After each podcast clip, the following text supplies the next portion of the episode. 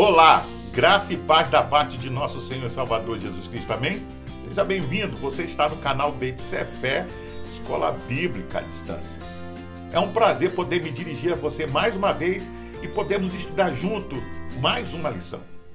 Como você sabe, nós estamos estudando a revista Palavra e Vida da Convenção Batista Fluminense, cujo tema central para este trimestre será Fé, Fidelidade e Força, um estudo de Josué, Juízes e Rute. Hoje, na lição de número 6, o tema será a fé obediente. Os três últimos capítulos do livro de Josué narram o fim da liderança deste servo de Deus. Uma palavra que fica evidente nesse trecho é obediência. Uma vez que visualizava o fim de sua jornada, Josué chama os Rubenitas, os Gaditas e a meia tribo de Manassés e os abençoa a retornar às suas terras. A razão, eles haviam sido obedientes, cumprindo sua palavra de pelejar juntamente com seus irmãos pela conquista da terra prometida. Segundo o livro Josué, Introdução e Comentário de Richard Hess, cada um dos três capítulos finais descreve um único acontecimento. À primeira vista, parece que esses eventos são uma coletânea aleatória de migalhas. Uma disputa entre as tribos acerca de um altar, uma fala de despedida e outra cerimônia de aliança. No entanto, mediante um exame mais cuidadoso, torna-se claro, podemos assim dizer, que todos eles focalizam num único assunto: a devida adoração ao Deus de Israel, como oferecê-la e o que acontecerá se Israel não o fizer. Dessa forma, a lei do altar ensina como a adoração comunitária deve unificar as tribos e não dividi-las.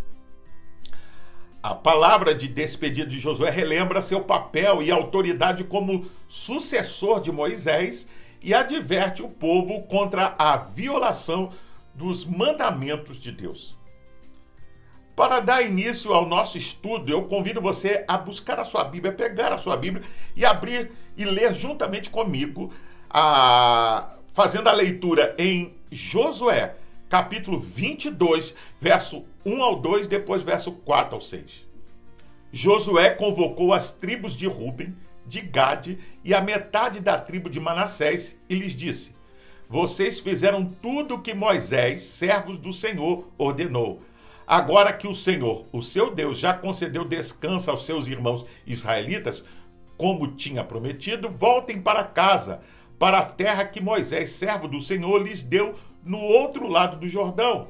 Mas guardem fielmente o mandamento e a lei que Moisés, servo do Senhor, lhes deu de amar o Senhor, o seu Deus, andar em todos os seus caminhos, obedecer aos seus mandamentos, apegar-se a ele e servi-lo de todo o coração e de toda a alma. Então Josué os abençoou e os despediu, e eles foram para casa. Vamos orar? Pai, nós te louvamos e te agradecemos pelo privilégio de mais uma vez estudar a tua palavra. Nos abençoa no estudo dessa lição. É a nossa oração em nome de Jesus. Amém.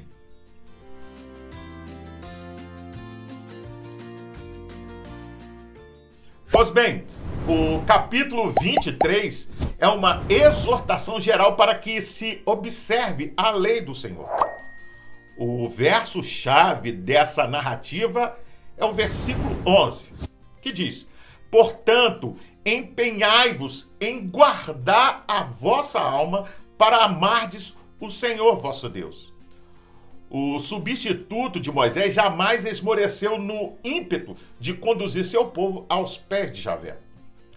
Foram muitas as advertências para que Israel permanecesse piedoso nos caminhos do Deus Todo-Poderoso. Deveria haver esforço, separação, apego e empenho. Finalmente, o último e derradeiro capítulo culminará na celebração da renovação da aliança entre Israel e o Senhor, o que exigirá de Israel uma tomada de decisão. Mais uma vez, obedecer será condição singular para uma trajetória bem-sucedida.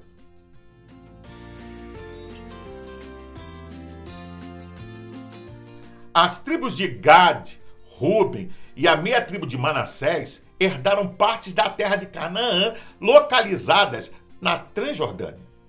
A autorização para voltarem para lá aconteceu em razão da obediência dessas tribos em pelejar com seu povo. A orientação de obedecer foi novamente reafirmada, registrando 5 grandes incumbências: amar o Senhor Deus, andar em seus caminhos, guardar seus mandamentos, se apegar a ele e servi-lo com todo o coração e alma. A jornada de retorno foi repleta de bênçãos materiais e de desejo de honrarem ao Senhor por sua grandeza e fidelidade. Tão logo chegaram nos limites do Jordão, estas tribos decidiram por erguer um altar.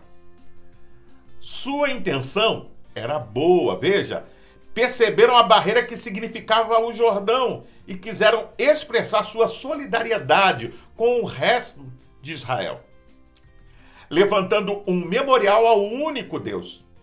Foi significativo que as 2,5 tribos tenham erguido um altar como símbolo de sua unidade com as outras tribos de Israel, reconhecendo assim que as bases da sua unidade estavam assentadas sobre seu culto e sua fé comum. O altar construído gerou preocupação das demais tribos, justamente porque o nome do mesmo em hebraico significava matança. Estariam as 2,5 tribos inclinadas a oferecer sacrifício a outros deuses, contrariando a lei de Moisés de que somente no tabernáculo isso deveria acontecer? Saindo de Siló, as demais tribos partiram para pelejarem contra eles. Veja, o líder da empreitada foi Fineias, filho de Eleazar, o novo sacerdote. Felizmente, a inserção do povo de Israel em Canaã não começou com uma guerra entre o povo. Porém, antes de continuar, vamos ler a Bíblia no livro de Josué, capítulo 22, verso 9 ao 10. Assim, as tropas das tribos de Ruben, de Gad e da meia tribo de Manassés deixaram o exército de Israel aquartelado em Siló, em Canaã, e atravessaram o rio Jordão, voltando para suas terras em Gileade. Mas antes da travessia, enquanto estavam ainda em Canaã, construíram perto do Jordão um altar grande e vistoso. Segundo o novo comentário da Bíblia de Francis Davidson, diz que o episódio final da colonização foi a despedida das tribos orientais, que regressaram às suas terras na outra banda do Jordão. Depois de Josué lhes aconselhar a permanecer fiéis a Jeová, como prova de íntima união com as restantes tribos de Israel, as que se retiravam quiseram deixar, veja bem, perpetuado um testemunho. Isso mesmo, um altar nas margens do Jordão, precisamente na margem direita, ou seja, a margem ocidental, na frente da terra de Canaã. Para o livro Josué, Introdução e Comentário de Richard Hess, isso acende a ira no restante de Israel que se prepara para a guerra, mas envia representantes para tentar evitar o conflito. Os representantes relembram as tribos transjordanianas acerca das consequências de ações passadas de desobediência em Israel, ao que as tribos transjordanianas respondem assegurando que o altar, veja, é um símbolo de sua unidade com Israel e não para sacrifícios à parte. Isto satisfaz os representantes que voltam para casa. As tribos transjordanianas dão ao altar um nome de acordo com o seu propósito. Podemos ver que o questionamento dos israelitas é registrado nos versos 16 ao 20. Como fundamento trazem à memória a iniquidade de Peor, verso 17, e a infidelidade de Acã, verso 20. No primeiro caso, a iniquidade de Peor faz referência à adoração a outros deuses. Você pode conferir isso em Números capítulo 25, verso 1 ao 3, onde a ira do Senhor se acendeu. Na ocasião, Fineias executou o julgamento do Senhor transpassando uma lança pelo ventre de um homem israelita e uma mulher midianita. Você vê isso em Números capítulo 25, verso 8. Imediatamente, uma praga que já havia matado 24 mil pessoas, veja, cessou. No segundo caso, o caso de Acã, se refere à derrota em Ai. Você vê isso em Josué capítulo 7. A preocupação era clara. Se vocês forem infiéis e rebeldes, todo o nosso povo pode sofrer. As tribos da Transjordânia rechaçaram quaisquer intenções escusas. Veja, a resposta que deram se encontra nos versos 21 ao 29 e revela que a intenção era de manter a unidade entre as tribos e as gerações futuras. O altar lembraria aos israelitas que o povo de ambos os lados do Jordão serviam e adoravam ao mesmo Deus. Fineias e os príncipes dos sacerdotes se deram por satisfeitos. Ao altar deram o nome de testemunho. É um testemunho entre nós de que o Senhor é Deus.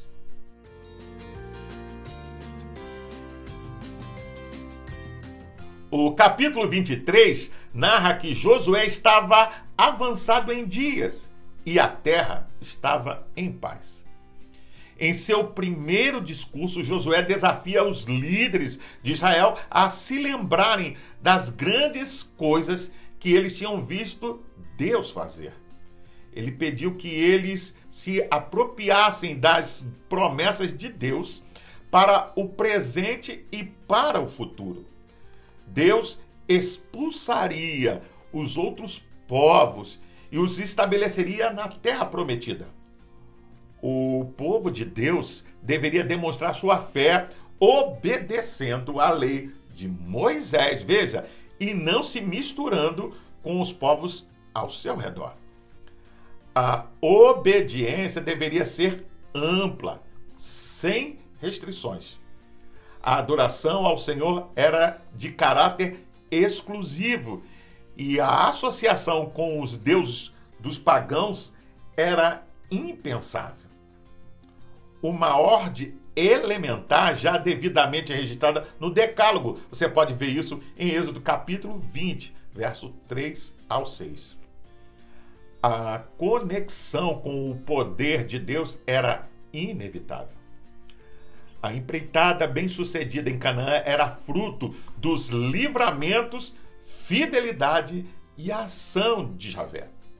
Portanto, apegar-se a ele, reconhecendo sua atuação inequívoca, se constituía condição preponderante para a sobrevivência de Israel. Antes de continuar, vamos ler a Bíblia em Josué, capítulo 23, versos 6 ao 9. Façam todo o esforço para obedecer e cumprir tudo o que está escrito no livro da lei de Moisés, sem se desviar, nem para a direita, nem para a esquerda. Não se associem com essas nações que restam no meio de vocês. Não invoquem os nomes dos seus deuses, nem jurem por eles. Não lhes prestem culto, nem se incline perante eles. Mas apeguem-se somente ao Senhor, ao seu Deus, como fizeram até hoje. O Senhor expulsou de diante de vocês nações grandes e poderosas. Até hoje ninguém conseguiu resistir a vocês. O novo comentário da Bíblia de Francis Davidson, diz que se o livro de Josué começa com o seu chamamento à responsabilidade de guia do povo eleito, é natural que termine com seus últimos discursos de despedida e bem assim como a narração da sua morte. A primeira exortação ministrada aos chefes do povo apela à sua lembrança como Deus cumpriu a sua palavra, enquanto ele, Josué, os conduziu à terra da promissão. Sendo assim, qual a atitude de cada um para com Deus? É uma pergunta. Só a obediência, sujeição e fidelidade devia ser a atitude deles. Fossem, pois, veja, leais aos mandamentos do Senhor, evitando todo o gênero de pecado, nomeadamente a apostasia, veja, a qual representaria a perda de todo o bem que eles já tinham conhecido, sobrevindo-lhes o mal e castigo terríveis. Por isso, vemos que o conselho do verso 11 é vital. Portanto, empenhai-vos em guardar a vossa alma, para amardes o Senhor, vosso Deus. A gratidão pelas inúmeras bênçãos recebidas exigia o amor deles. Se os desafios externos eram grandes, os internos também eram. A dedicação do povo, bem como seu comprometimento, exigia um esforço interior e de atenção sem precedentes.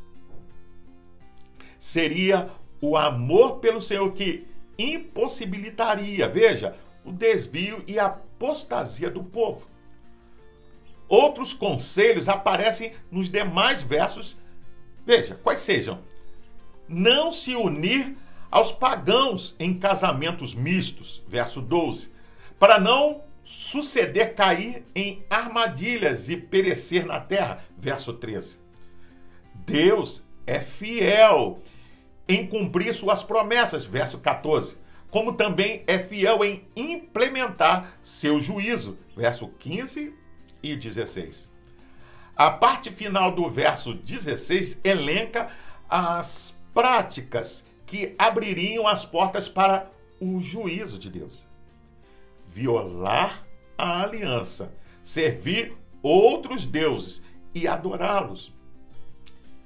Esse registro sintetiza de alguma forma o tom do capítulo 23, qual seja, exortação de um homem de Deus para que o povo observe a lei do Senhor.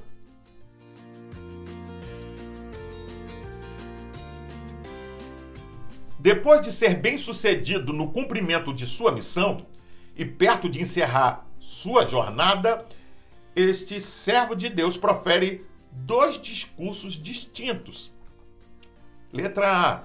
No primeiro, do verso 1 até o 13, o líder de Israel se despede da nação e relembra aspectos relativos ao passado do povo de Deus. Letra B.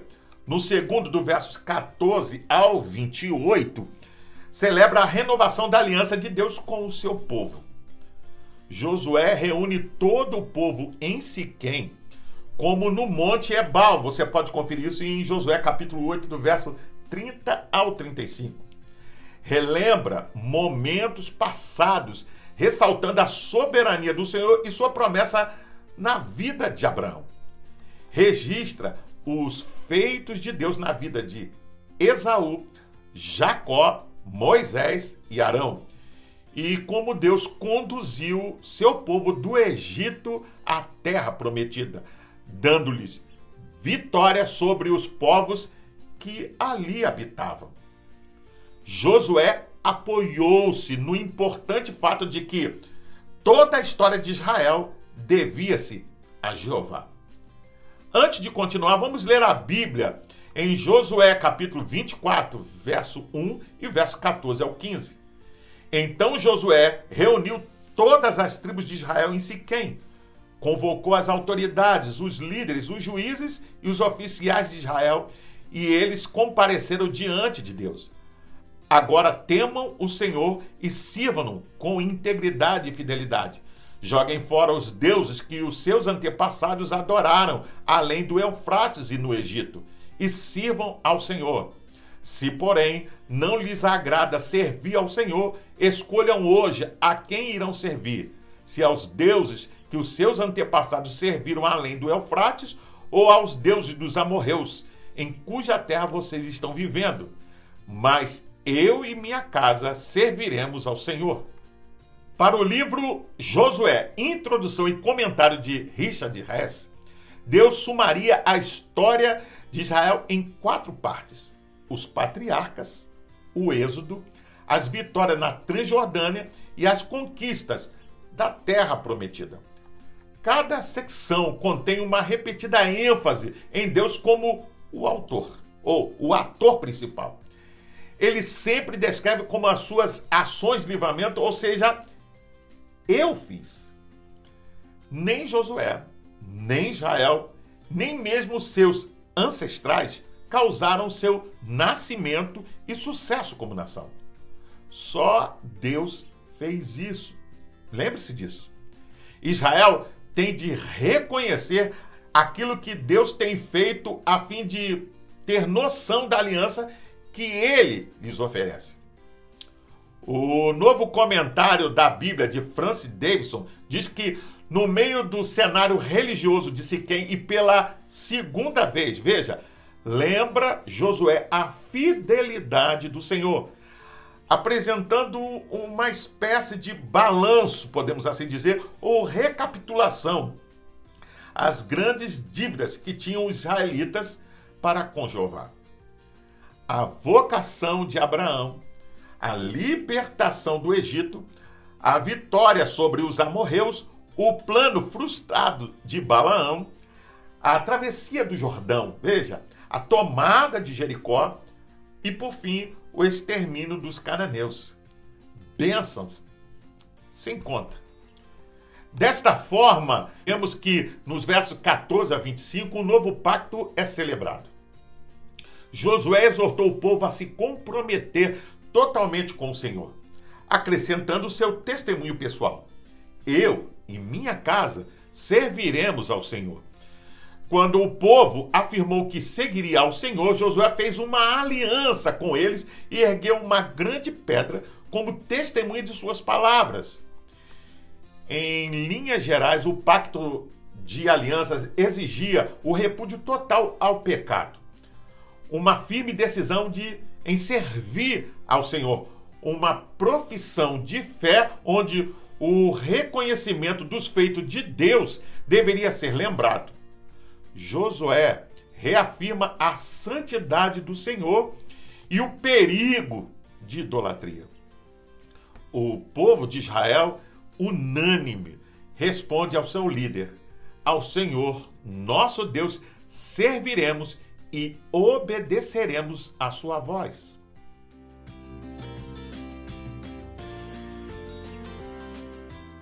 Antes de encerrar, cabe destacar que o livro Josué, Introdução e Comentário, de Richard Hess, cita que Josué não tem descendentes ou sucessores, ao contrário de Moisés e Eleazar.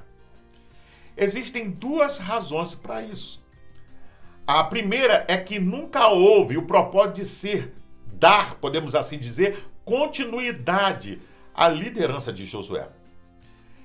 Esse não era o período de reis, mas de líderes levantados por Deus para desempenhar um propósito específico. O papel específico que Josué teve de trazer Israel à terra prometida terminou por ocasião da sua morte. Mas coisas restavam por serem feitas, mas isso foi deixado, veja, para o povo e para Deus. A segunda razão decorre dessa. O período dos juízes foi um tempo quando a liderança era levantada onde e quando Deus o desejasse. não cabia a Josué, nem aos anciãos, nem mesmo a todo o Israel tomar essa decisão. Deus escolheria sua liderança futura de acordo com sua vontade. Por fim, o livro de Josué encerra com o registro de 3 sepultamentos. Josué, com 110 anos, oportuno observar que Josué aqui é chamado de servo do Senhor, assim como Moisés. José, filho de Jacó, ambos, José e Josué, morreram com 110 anos. A associação aqui é com o registro de Gênesis, capítulo 50, verso 24 ao 26. E a compra do local de sepultamento. Isto liga a geração que deixou a terra prometida àquela que retornou e ali se estabeleceu. E Eleazar, filho de Arão. Eleazar representa a liderança religiosa do sacerdócio. Ele era da geração de Josué. Fineias representava a geração seguinte, ou seja, ele vai aparecer em Juízes capítulo 20, verso 28. Com o sepultamento destes 2 últimos, uma outra era se encerrava na história de Israel. Ele, ou seja, Josué, liderou o povo por meio da palavra e do exemplo e confiou a mensagem de Deus a líderes fiéis que deram continuidade a ela e depois que Josué morreu. Isso nos faz lembrar da importante tarefa que temos, ou seja, somos responsáveis por colocar a fé cristã firmemente nas mãos da geração seguinte. Esta lição encerra o livro de Josué e aprendemos no conteúdo apresentado que a fé necessita ser resiliente, permanente, diligente, dependente e obediente. Finalizo perguntando: as tribos que ficaram ao leste do Jordão julgaram equivocadamente a atitude das tribos que foram para o oeste, quando da construção do altar do testemunho. Você já julgou erradamente a atitude de alguém ou já foi julgado de maneira equivocada? Em relação aos bons conselhos bíblicos que recebe, você os rechaça ou assimila com gratidão em seu coração? Escolhei hoje a quem servais. Esse foi o grande desafio de Josué ao povo. E este desafio se estende a nós de igual forma. Ao que ou quem temos servido? Eu convido você a fazer a leitura diária que vai de segunda até domingo, onde você vai encontrar diversos textos que vão te ajudar a entender e a compreender melhor essa lição. Você pode baixar a revista Palavra e Vida da Convenção Batista Fluminense. Basta acessar o link que vai estar na descrição desse vídeo. Você entra, se cadastra e baixa para o seu tablet, celular ou computador. E não só vai poder rever essa lição, mas acompanhar futuras lições. Pois bem, eu sou o pastor Carlos Guerra e você está no canal BTC Fé, Escola Bíblica à Distância. Hoje, nós estudamos a lição de número 6 e o tema foi a fé obediente. Gostaria ainda de deixar uma palavra de recomendação a todos aqueles que participam, que frequentam o canal, mas ainda não frequentam nenhuma igreja cristã. Procure uma igreja que tenha compromisso com a pregação genuína da palavra de Deus e faça uma visita. Sem dúvida, você vai ser bem recebido e vai se sentir bem. Para se inscrever, é rápido, é fácil. Basta clicar aqui embaixo. Dá um gostei, faça um comentário sobre essa lição. Deixe a sua opinião. Pois toda vez que assim você faz, o YouTube entende, ele compreende que esse assunto é relevante para mais pessoas. Não esqueça de acionar o sininho para receber futuras notificações, porque semana que vem tem mais. E compartilhe com seus contatos nas suas redes sociais para que mais e mais pessoas tenham acesso ao conteúdo dessa lição. Você também pode ouvir essa lição acessando o seu podcast preferido. Até o próximo encontro. Nos vemos em breve. Fique na paz. Deus te abençoe.